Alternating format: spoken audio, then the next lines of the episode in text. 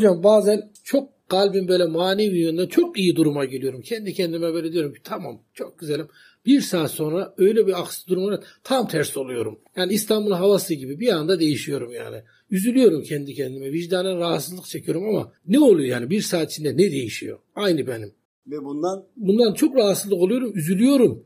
Yani kul olduğum için üzülüyorum, haksızlık yaptığımı peki düşünüyorum. tam tersine hareket ettiğinde ne düşünüyorsun? O anda e, aklım yerinden gitmiş gibi oluyor. Özellikle maddi yönden bir keseme dokunan bir şey olduğu zaman bir anda yani bir, bir darbe yediğim zaman hemen değişi veriyorum. Yani para beni çok çabuk ayağımı kaydırıyor. Parasal sıkıntıya girdiğinde suçluyor musun? Yani kadere isyan gibi oluyor, şey gibi oluyor. Bir anda diyorum ki ya ben bunları hak etmiyorum. Ne ol yani bir ben miydim bana bu gelen olaylar?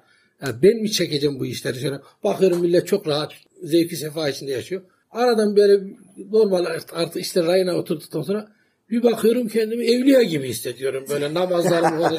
Ha bir anda değişiyorum. Çok çabuk. İnşallah gelir. İyi yani bir anda ayağım çok çabuk kayıyor. Ya bu ayağım kaydığı zaman da gidersem imansız giderim diye korkmam. İmansız gitmekten korkuyorum.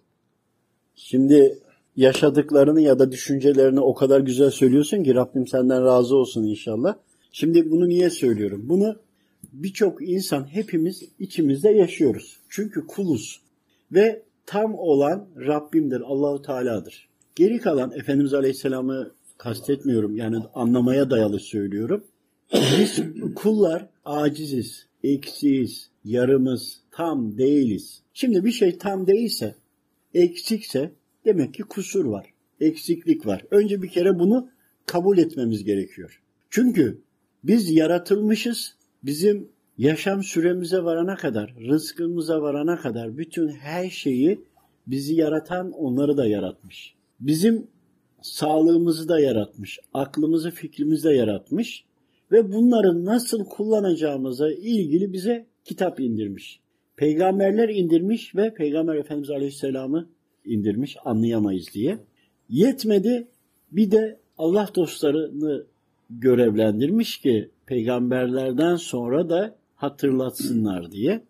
Velev ki biz bunları bir anda aklımızdan çıkarıyoruz. Nerede? Sıkıntıya düştüğümüzde. Peki sıkıntıya düştüğümüzde isyan ediyorsak sıkıntıya düşmeyeceksiniz diye bize garanti mi verildi?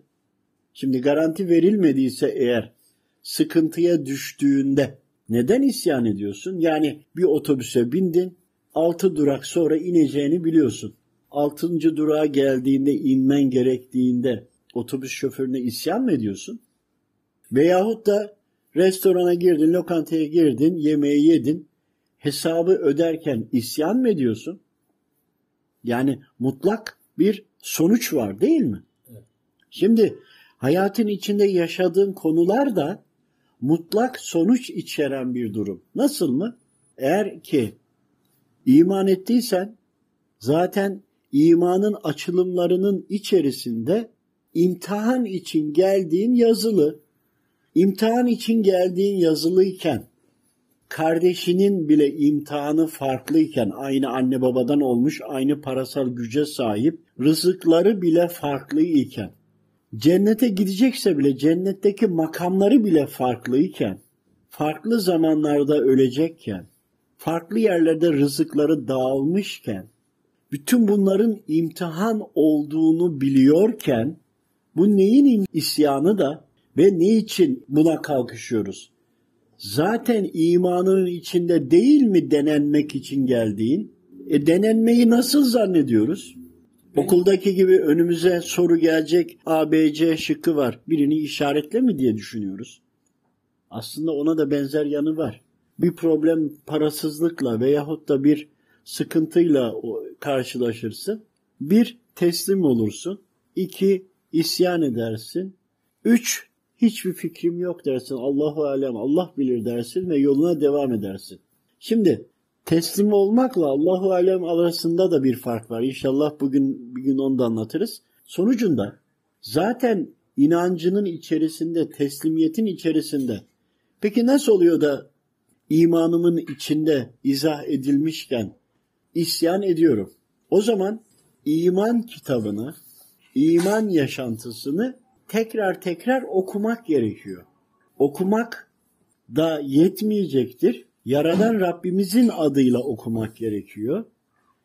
Okuduğumuzu imtihan geldiği zaman hani Efendimiz Aleyhisselam sabrı da anlatıyor ya bir olay olduğu andaki ilk andaki verdiğin tepki ya göstergesi. İşte tam da bir olay ilk olduğu andaki teslimiyetiniz sizin o andaki iman kitabından ne kadar okudunuz, ne kadar hayata geçirdiğinizin göstergesi ve delilidir. Senin anlattığında şunu anlıyorum nacizane. İman var. İman öyle güçlü ki güçlü imana göre rüzgar geliyor. Hani bina yüksek olursa rüzgarı fazla alır ya. Halbuki tek katlı olursa rüzgarı daha az alacak. Şimdi iman güçlü ki şeytan sana senden vazgeçmiyor ve sana daha fazla saldırıyor. Yok eğer sen tamamen şeytan tarafına geçmiş olsan arada böyle Rabbime şükrediyorum, çok iyi hissediyorum deyip o imanlı halin olmaz. Şeytan da seninle fazla uğraşmaz çünkü zaten senin imanını almış, şerh koymuş, imanını bir kenara almış tutuyor elinde. Sen imanını şeytandan alacakken yani kelime-i şehadet getireceksin, Rabbimi kabul edip tasdik edileceğin bir nokta olunca ya da o yola girecek gibi olduğunda o dakikada şeytan gelir yine sana müdahale eder. Ama şeytan da sonuçta bir kul. Onu da yaratan Rabbim. Sen şeytanın bile yaratan Allahu Teala'ya güvendiğinde şeytanın hiçbir önemi kalmıyor ki. Hani insanlar cinni deyince korkuyor ya bir de. Çok enteresan değil mi? İmanı olan Allahu Teala'nın mutlak güç olduğunu bilen yaratılmış kulların da en üstünü halife insan olduğunu bilen, kendinin de insan olduğunu bilen kişinin şeytandan korkmaz. Peki diyeceksiniz ki biz şeytandan korkmayalım mı? Şeytanın yapacağı hamlelere düşmekten korkun. Şeytanın kendi kişiliğinden değil, hamlelerinden kurtulmak için de Rabbimin yasak ettiklerini iyice öğren, yap dediklerini iyice öğrendiğinde bunların tamamı şeytanın sana yapacağı tuzakların önlemidir. Yani şeytan ne yapacaksa Rabbim zaten sana kopya vermiş. Zaten sana bunu söylemiş. Dolayısıyla şeytan seni hedef seçmiş ki senin imanını rehin alamamış. Arada şeytan ele geçiriyor. Bu sefer ruhun rahatsız oluyor. Rahatsız bu vicdan diyoruz ya. O ruhla alakalıdır. Ruhtur rahatsız olan vicdan kelimesiyle çevrilmiştir. Rahatsız oluyor, huzursuz hissediyorsun. Bir süre sonra kendini toparlayıp imanını oturttuğunda, kendini toparladığında huzur buluyorsun. O parasal problem ister düzelsin, ister düzelmesin. Sen oradaki imtihanını işte Kaybediyorum. kaybediyorsun ama sonrasında da rahatlıyorum diyorsun. Şimdi Pişmanlık duyduğum için rahat. işte o pişmanlık ya pişmanlık işte şeytanı eritiyor. Bir diğer taraftan da senin bu pişmanlık duyup tövbe etmeni Rabbim çok sevdiyse eğer bu sefer şeytan sana daha fazla saldırır. Çünkü sen makbul kul olmaya doğru gidiyorsun demektir. Daha fazla saldırır. Eskiden 10 saat 10 gün rehin tutarken şimdi şükürler olsun ki 1 saat tutabiliyor. Yani gittikçe 24 saatte 1 saat şeytanınsın, 23 saat Rabbiminsin. Şimdi şeytan burada hakimiyeti iyice azaltmış, az, azalmış şeytan hakimiyeti. Rabbimin hakimiyeti sende çoğalmış.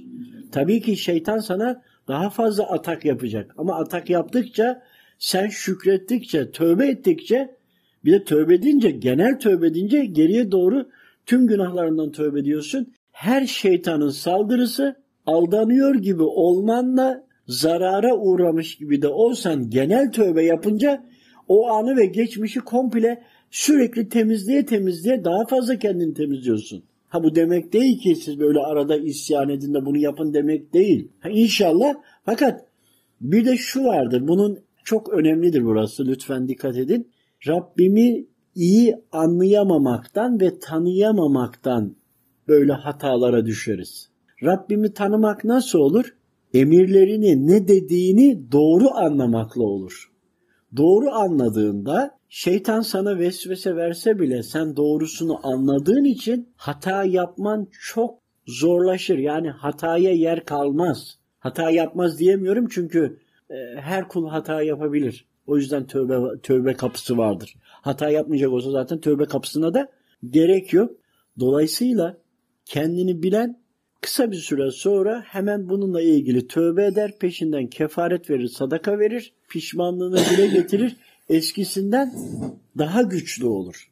Burada sende imanının daha da güçlendiğini ve daha da güçleneceğini söylediklerinden anlıyoruz. Ama bu süreç iniş çıkışlar gibi olsa da 23 basamak yukarı çıkıyorsun, bir basamak aşağı iniyorsun. 23 basamak yukarı çıkıyorsun, bir basamak aşağı iniyorsun. Yani aslında doğru yoldasın ve kendini de güzel ifade ediyorsun.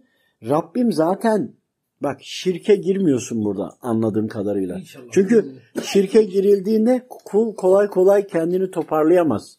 Çünkü şirk çok farklıdır ama günaha e, tabi günahın içindedir şirk ama şirk daha Allah muhafaza ufak tefek yapma dediğin şeyleri yapıp da buradan tövbe etmek Rabbime dönüşü daha da kolaylaştırır.